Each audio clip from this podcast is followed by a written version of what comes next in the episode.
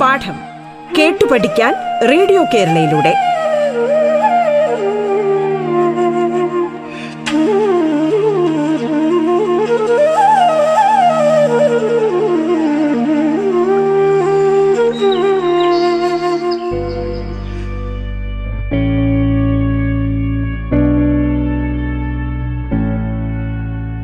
നമസ്കാരം പ്രിയ ശ്രോതാക്കളെ. ഞാൻ ധന്യലക്ഷ്മി. ഇന്ന് പാഠഭാഗങ്ങൾ നമുക്ക് കേൾക്കാം. ഒന്നു മുതൽ പ്ലസ് ടു വരെയുള്ള ക്ലാസ്സുകളിലെ വിവിധ പാഠഭാഗങ്ങൾ സമർത്ഥരായ അധ്യാപകർ നിങ്ങൾക്കായി പരിചയപ്പെടുത്തുകയാണ്.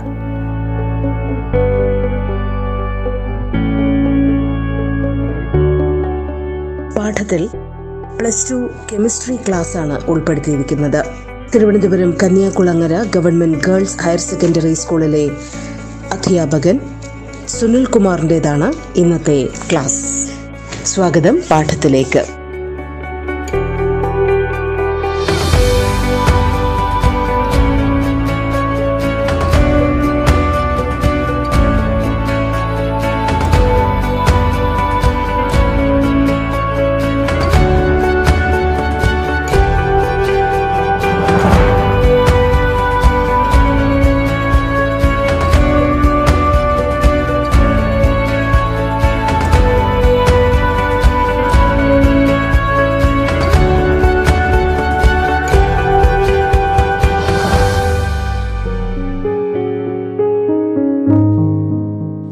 മോർണിംഗ് ടു ആൾ എല്ലാ കൂട്ടുകാർക്കും രണ്ടാം വർഷ കെമിസ്ട്രി ക്ലാസ്സിലേക്ക് സ്വാഗതം.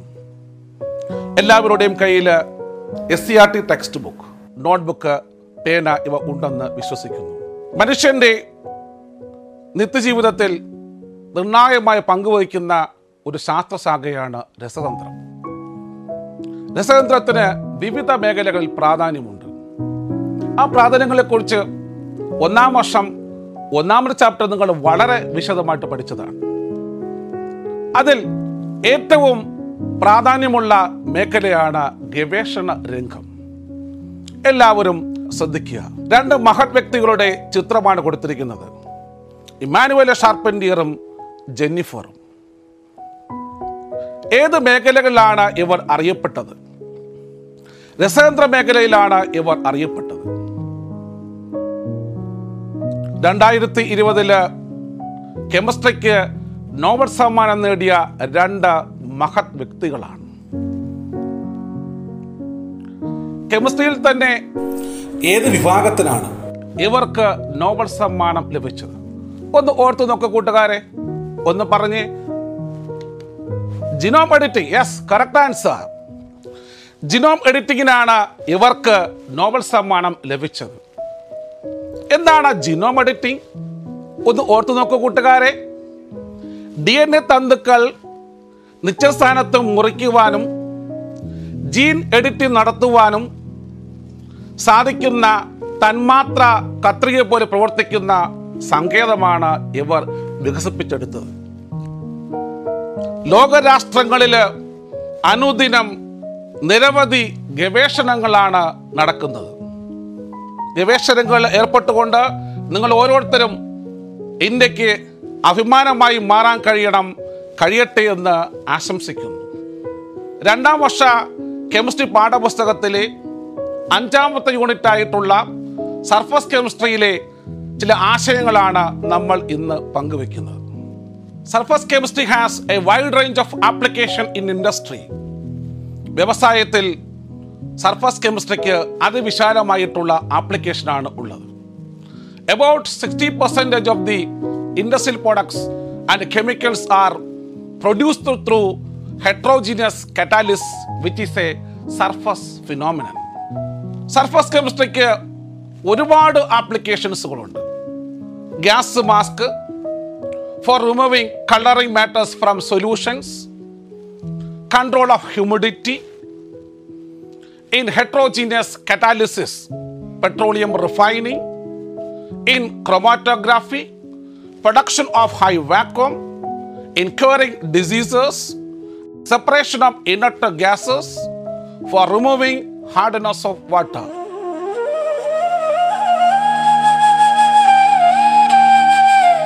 പാഠം കേട്ടു പഠിക്കാൻ റേഡിയോ കേരളയിലൂടെ തുടർന്ന് കേൾക്കാം പാഠം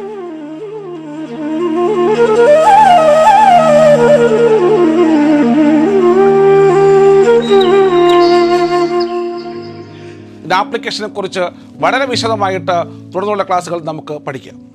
ശ്രദ്ധിക്കൂ കൂട്ടുകാരെ രണ്ടായിരത്തി ഏഴിൽ കെമിസ്ട്രിക്ക് നോബൽ സമ്മാനം നേടിയ വ്യക്തിയാണ് ഹെർഹാഡ് എർട്ട് എന്തിനാണ്?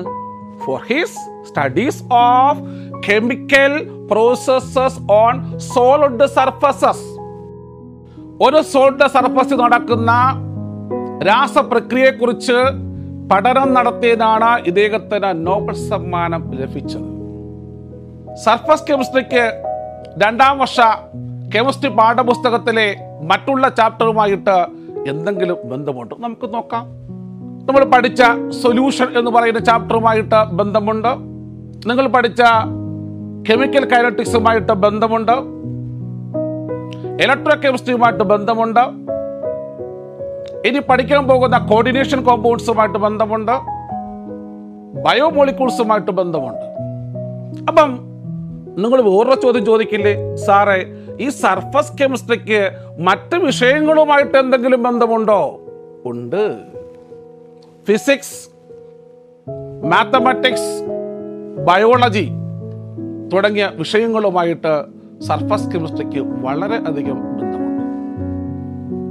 Surface chemistry briefly related to three important topics ഏതൊക്കെയാണ് ആ മൂന്ന് ടോപ്പിക്സുകൾ ഏറ്റവും പ്രധാനപ്പെട്ടതാണ് അഡ്സോപ്ഷൻ രണ്ടാമത്തത് കറ്റാലിസിസ് മൂന്നാമത്തത് കൊളോയിഡ്സ് എന്താണ് സർഫസ് കെമിസ്ട്രി? പ്രതല രസതന്ത്രം. ഇപ്പോൾ സർഫസ് കെമിസ്ട്രി എന്ന് പറഞ്ഞാൽ സർഫസ് നടക്കുന്ന ഏതോ ഒരു കെമിക്കൽ ഫിനോമണ എന്നല്ലേ? ഇസ് റൈറ്റ് റൈറ്റ് സർഫസസിന് ടെക്നിക്കലായിട്ട് ഇന്റർഫേസ് എന്ന പേരിൽ അറിയപ്പെടും. ഓക്കെ ഇനി ബൾക്ക് ഫേസുകൾ ഏതൊക്കെ ബൾക്ക് ഫേസുകൾ നിങ്ങൾക്ക് അറിയാവുന്നത്? സോളിഡ് ഒരു ബൾക്ക് ഫേസ് അല്ലേ? ലിക്വിഡ് ഒരു ബൾക്ക് ഫേസ് അല്ലേ? ഗ്യാസ് ഒരു ബൾക്ക് ഫേസ് അല്ലേ? കൈ. കൈക്ക് ചുറ്റും എന്താണ്? എയർ ഉണ്ട്. ഈ ഹാൻഡിനെയും എയറിനെ നമ്മൾ സെപ്പറേറ്റ് ചെയ്യുന്നത് ഈ ഭാഗമാണ്. ഈ ഭാഗത്തെയാണ് സർഫസസ് ഓർ ഇന്റർഫേസസ് എന്ന പേരിൽ അറിയപ്പെടുന്നത്. അപ്പൊ രണ്ട് ബൾക്ക് ഫേസുകളെ തമ്മിൽ സെപ്പറേറ്റ് ചെയ്യുന്ന ബൗണ്ടറി പറയുന്ന പേരാണ് സർഫസസ് ഓർ ഇന്റർഫേസസ്. കുട്ടികൾ ശ്രദ്ധിക്കുക. അവിടെ സോളിഡിന്റെ സർഫസ് ആണ്. ആ സർഫസിൽ ഗ്യാസ് മോളിക്യൂൾസ് വന്ന് പിടിച്ചിരിക്കുന്നു. ഈ സർഫസസ് ഓർ ഇന്റർഫേസസിനെ എങ്ങനെ റെപ്രസെന്റ് ചെയ്യാം? ഹൈഫൺ കൊണ്ടോ അല്ലെങ്കിൽ സ്ലാഷ് കൊണ്ടോ ആണ് റെപ്രസെന്റ് ചെയ്യുന്നത്. സോളിഡും ഗ്യാസും തമ്മിലുള്ള ഇന്റർഫേസിനെ നമ്മൾ എങ്ങനെ റെപ്രസെന്റ് ചെയ്യാം? The interface between solid and gas is represented as solid hyphen gas or solid slash gas വേറെ ഏതൊക്കെ ബൾക്ക് ഫേസുകൾ തമ്മിൽ ഇന്റർഫേസ് ഉണ്ട്? സോളിഡും ലിക്വിഡും തമ്മിൽ ഇന്റർഫേസ് ഉണ്ട്. സോളിഡും സോളിഡും തമ്മിൽ ഇന്റർഫേസ് ഉണ്ട്. ലിക്വിഡും ലിക്വിഡ് തമ്മിൽ ഇന്റർഫേസ് ഉണ്ട്. ഗ്യാസും ലിക്വിഡ് തമ്മിൽ ഇന്റർഫേസ് ഉണ്ട്. ഗ്യാസും സോൾഡ് തമ്മിൽ ഇന്റർഫേസ് ഉണ്ട്.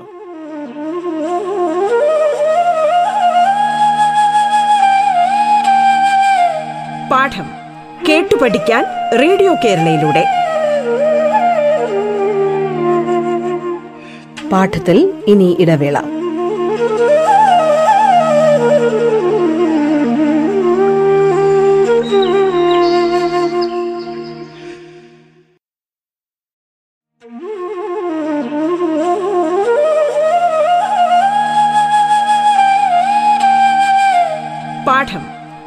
പഠിക്കാൻ റേഡിയോ കേരളയിലൂടെ. തുടർന്ന് കേൾക്കാം പാഠം.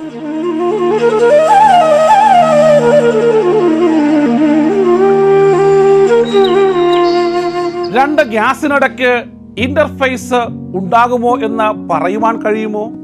ഉദാഹരണമായിട്ട് ഒരു കണ്ടയിനകത്ത് കാർബൺ ഡയോക്സൈഡും ഓക്സിജനും എടുക്കും. ആ കാർബൺ ഡയോക്സൈഡും ഓക്സിജനും തമ്മിൽ എന്തെങ്കിലും ഇന്റർഫേസ് ഉണ്ടോ? ഇല്ല. എന്താണ് അതിന് കാരണം?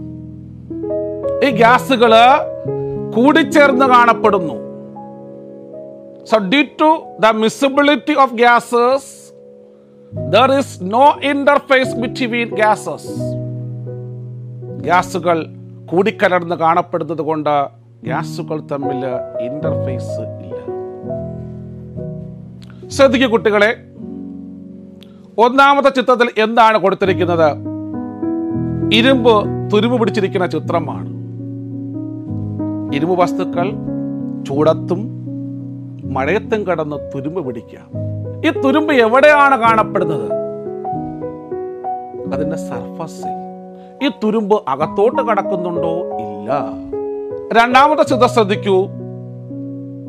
ബ്ലാക്ക് ബോർഡിൽ ചോക്ക് കൊണ്ട് എഴുതുന്നു. ഈ ചോക്ക് പാർട്ടിക്കിൾസ് ഈ ബ്ലാക്ക് ബോർഡിന് അകത്തോട്ട് കടക്കുന്നുണ്ടോ? ഇല്ല. എവിടെ മാത്രം? സർഫസിൽ മാത്രം. മൂന്നാമത്തെ ചിത്രം ശ്രദ്ധിക്കുക. ഒരു ഡസ്റ്റർ ഉപയോഗിച്ചുകൊണ്ട് ചോക്ക് പാട്ടുകളെ നീക്കം ചെയ്യുന്നു. ഈ ചോക്ക് പാട്ടുകൾ ആ ഡസ്റ്ററിന്റെ ഉപരിതലത്തിൽ മാത്രം ഇതാണ് കാണപ്പെടുന്നു അടുത്ത ചിത്രം ശ്രദ്ധിക്കൂ. ഒരു ഗ്ലാസ്സിൽ ജലത്തുള്ളികൾ വന്ന് പിടിച്ചിരിക്കുന്നു. നമ്മൾ നിത്യജീവിതമായിട്ട് ബന്ധപ്പെട്ടുള്ള കാര്യങ്ങളാണ്. ഫേസിൽ ഫൗണ്ടേഷൻ ക്രീം പറ്റിച്ചേർന്നിരിക്കുന്നു. വാഹനങ്ങളുടെ ടയറിൽ ചെളി പറ്റിച്ചേർന്ന് കാണപ്പെടുന്നു. അപ്പോൾ നമുക്ക് സംശയങ്ങൾ തോന്നാം. ഇല്ല കുട്ടികളെ? എന്തായിരിക്കും ഇതേ കണക്കുള്ള സർഫസിൽ വാട്ടർ മോളിക്യൂൾസും ഡസ്റ്റ് പാർട്ടിക്കിൾസുകളും ഫൗണ്ടേഷൻ ക്രീമുകളും എല്ലാം വന്ന് പിടിച്ചിരിക്കുന്നത്. ഇതൊരു കാരണമാണ് നമുക്ക് അറിയേണ്ടത് ഇനി നമുക്ക് ഓരോ സർഫസ് നടക്കുന്ന ഡിഫറന്റ് പ്രോസസ്സസ് വ്യത്യസ്ത പ്രക്രിയയെക്കുറിച്ചൊന്ന് മനസ്സിലാക്കാം. അതിൽ ഏറ്റവും പ്രധാനപ്പെട്ടതാണ് അഡ്സോപ്ഷൻ അടുത്തത് കൊറോഷൻ അടുത്തത് ഇലക്ട്രോഡ് പ്രോസസ് അടുത്തത് ക്രിസ്റ്റലൈസേഷൻ. അടുത്തത് ഹെട്രോജീനിയസ് കറ്റാലിസിസ്. അടുത്തത് ഡിസല്യൂഷൻ. അപ്പോൾ നമ്മൾ ഒരു സോളിഡിന്റെ ഡിഫറന്റ് പ്രോസസ്സിനെ കുറിച്ച് മനസ്സിലാക്കി. അങ്ങനെയാണെങ്കിൽ കൂട്ടുകാരെ നമുക്ക് സർഫസ് കെമിസ്ട്രിക്ക് ഒരു നിർവചനം കൊടുത്തൂടെ? ഇതൊരു കെമിസ്ട്രിയുടെ ബ്രാഞ്ചാണ്. ഇതിനകത്ത് പ്രതിപാദിക്കുന്നത് സർഫസസിന്റെ നേച്ചറിനെ കുറിച്ച്. സർഫസ് നടക്കുന്ന ഡിഫറന്റ് പ്രോസസ്സിനെ കുറിച്ച് branch of chemistry uh, the nature of surfaces and the different uh, processes taking place at the surface is called uh, surface chemistry. ഒരിക്കൽ കൂടി the branch of chemistry which deals with the nature of surfaces and different processes taking place at the surface is called surface chemistry chemistry എന്ന് കേൾക്കുമ്പോൾ നിങ്ങളുടെ മനസ്സിൽ ഓടിയെത്തുന്നത് പരീക്ഷണങ്ങളാണ്. അതുകൊണ്ടാണ് നിങ്ങൾ chemistry വളരെയധികം ഇഷ്ടപ്പെടുന്നത്. നമുക്കൊരു പരീക്ഷണത്തിലോട്ട് കിടക്കാം. ഈ പരീക്ഷണം നിങ്ങൾ പഠിച്ചിട്ടുള്ളതായിരിക്കും. രണ്ട് ബീക്കറാണ് നമ്മൾ എടുത്തിരിക്കുന്നത്. ഇനി ഇതെല്ലാവർക്കും ഫെമിലിയർ ആണല്ലോ. ചോക്ക് യെസ് എന്ത് നിറമാണ്? വെള്ള നിറം. എന്താണ് ഈ ബീക്കറിനകത്ത് എടുത്തിരിക്കുന്നത്? വയലറ്റ് നിറത്തിലുള്ള ഇങ്കാണ്. ഇതിന് ഞാൻ അടുത്ത ബീക്കറിലോട്ട് ഒഴിക്കുന്നു. ഈ ചോക്ക് പീസിനെ വയലറ്റ് നിറത്തിലുള്ള ഇങ്കിലോട്ട് താഴ്ത്തുന്നു.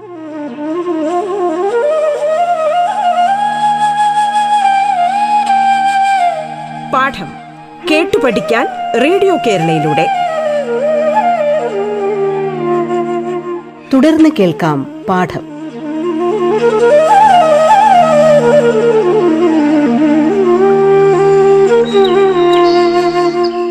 എന്താണ് കുട്ടികളെ നിങ്ങൾക്ക് കാണാൻ കഴിയുന്നത്? ഈ ചോക്ക് പീസിന്റെ സർഫസിൽ വയലറ്റ് നിറത്തിലുള്ള പാർട്ടിക്കിൾസും വന്ന് പിടിച്ചിരിക്കുന്നു. നമുക്ക് ഈ ചോക്കിനെ ഒന്ന് ഒടിച്ചു നോക്കിയാലോ? Yes. എന്താണ് നിങ്ങൾക്ക് കാണാൻ കഴിയുന്നത്? അതിന് അകഭാഗം വെള്ളയായിട്ട് തന്നെ ഇരിക്കുന്നു. പുറത്ത് വയലറ്റ് നിറത്തിലുള്ള ഇങ്കിന്റെ കോൺസെൻട്രേഷൻ വളരെ കൂടുതലും അകത്ത് വളരെ കുറവുമാണ്. എന്ന് പറഞ്ഞാൽ മൊത്തത്തിലെടുക്കുമ്പോൾ അകത്ത് ഇല്ലേ? ഉണ്ട്. വളരെ കുറവാണ്. അകത്തുള്ളതിനെക്കാട്ടും കോൺസെൻട്രേഷൻ എവിടെയാണ് കൂടുതൽ സർഫസിലാണ്. ഈ ഫിനോമിനെ പറയുന്ന പേരാണ് അഡ്സോപ്ഷൻ നോക്കൂ കുട്ടികളെ ഒരു സോളിഡ് സർഫസിൽ ഗ്യാസ് മോളിക്യൂൾസുകൾ വന്ന് പിടിച്ചിരിക്കുന്നു. ആക്ടിവേറ്റഡ് ചാർക്കോളിന്റെ സർഫസിൽ ഗ്യാസ് മോളിക്യൂൾസ് വന്ന് പിടിച്ചിരിക്കുന്നു.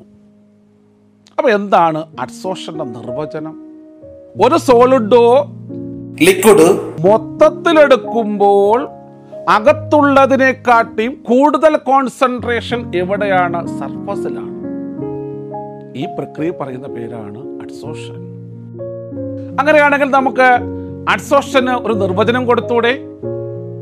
എന്താണ് അഡ്സോഷൻ ഒരു സോളിഡിന്റെ അല്ലെ ലിക്വിഡിന്റെ മൊത്തം എടുക്കുമ്പോൾ കൂടുതലും കോൺസെൻട്രേഷൻ അതിന്റെ സർഫസിലാണ് adsorption is the phenomenon of accumulation of molecular species on the surface of solid or liquid that in the bulk ഒരിക്കൽ കൂടി adsorption is the phenomenon of accumulation of molecular species on the surface of a solid or liquid than in the bulk കൂട്ടുകാർ ശ്രദ്ധിച്ചേ ഒന്നാമത് ചിത്രത്തിനകത്ത് കണ്ടതിനകത്ത് ഏതാണ് silica gel? Silica gel നിങ്ങൾ കണ്ടു കാണും. നമ്മുടെ സ്റ്റീൽ വാട്ടർ ബോട്ടിൽ അതോടൊപ്പം തന്നെ ബാഗ് ലാപ്ടോപ്പൊക്കെ മേടിക്കുമ്പോൾ അതിനകത്ത് ഒരു ചെറിയ പാക്കറ്റിനകത്ത് ഉള്ള സാധനമാണ് വെള്ള ഇതാണ് സിലിക്ക ജെൽ എന്ന് പറയും. ഈ സിലിക്ക ജെല്ലിന് വാട്ടർ വേപ്പർ എന്താണ് ഉള്ള ഒരു കണ്ടെയ്നകത്തോട്ട് വെക്കുകയാണ്. ഇപ്പം എന്താ സംഭവിക്കുന്നത്? വാട്ടർ മോളിക്യൂൾ ഈ സിലിക്ക ജെല്ലിന്റെ സർഫസിൽ വന്ന് അബ്സോർബ് ചെയ്യപ്പെടുന്നു. ഇതുമായിട്ട് ബന്ധപ്പെട്ട് നമുക്കൊരു വീഡിയോ നോക്കാം. ഒരു ജാർ തന്നിരിക്കുന്നു. ആ ജാറിനകത്ത് red dye dissolved in water ആണ് എടുത്തിരിക്കുന്നത്. ഇതിനകത്തോട്ട് ചാർക്കോൾ എന്നാൽ ചാർക്കോൾ മരക്കരി പ്ലേസ് ചെയ്യുന്നു. കുറേ സമയം കഴിയുമ്പോൾ ഇതിന്റെ റെഡ് കളർ ഡിസപ്പിയർ ചെയ്യപ്പെടുന്നു അപ്രത്യക്ഷമാകുന്നു. എന്തുകൊണ്ടാണ് ഇത് സംഭവിക്കുന്നത്? സൊല്യൂഷനകത്ത് കാണപ്പെടുന്ന കളേർഡ് ആയിട്ടുള്ള പാർട്ടിക്കിൾസ് ഈ ചാർക്കോളിന്റെ ഫോഴ്സിൽ വന്ന് അബ്സോർബ് ചെയ്യപ്പെടുന്നതിന്റെ ഫലമായിട്ടാണ് അതിന്റെ കള്ള ഡീ കളറൈസ് ചെയ്യപ്പെട്ടത്. എന്താണ് ഇതിന് കാരണം? ഈ സൊല്യൂഷനകത്ത് കാണപ്പെടുന്ന കളേർഡ് ആയിട്ടുള്ള പാർട്ടിക്കിൾ ഈ ചാർക്കോളിന്റെ പോർസിൽ വന്ന് അഡ്സോർബ് ചെയ്യപ്പെടുന്നതിന്റെ ഫലമായിട്ടാണ് ഈ സൊല്യൂഷൻ ഡീകളറൈസ് ചെയ്യപ്പെട്ടത്. നമുക്ക് കുറേ എക്സാമ്പിളുകൾ നോക്കാം.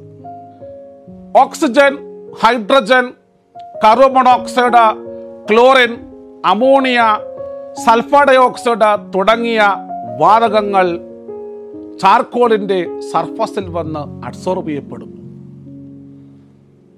രണ്ടാമത്തെ എക്സാമ്പിൾ ഏറെ ഇഷ്ടം പോലെ വാട്ടർ വേപ്പേഴ്സിന് കാണപ്പെടുന്നു. ഈ വാട്ടർ വേപ്പേഴ്സിനെ നീക്കം ചെയ്തുകൊണ്ട് എയറിനെ ഡ്രൈ ആക്കണം. അതിനുവേണ്ടി നമ്മൾ ഉപയോഗിക്കുന്ന ഒരു പദാർത്ഥമാണ് സിലിക്ക ജെൽ ആ സിലിക്ക ജെല്ലിന്റെ ചിത്രമാണ് അതിനകത്ത് കൊടുത്തിരിക്കുന്നത്. ഈ സിലിക്ക ജെല്ലിന്റെ സർഫസിൽ അറ്റ്മോസ്ഫിയർ കാണപ്പെടുന്ന വാട്ടർ വേപ്പേഴ്സ് വന്ന് പിടിച്ചിരിക്കുന്നു. എന്ന് പറഞ്ഞാൽ അഡ്സോഷൻ നടക്കും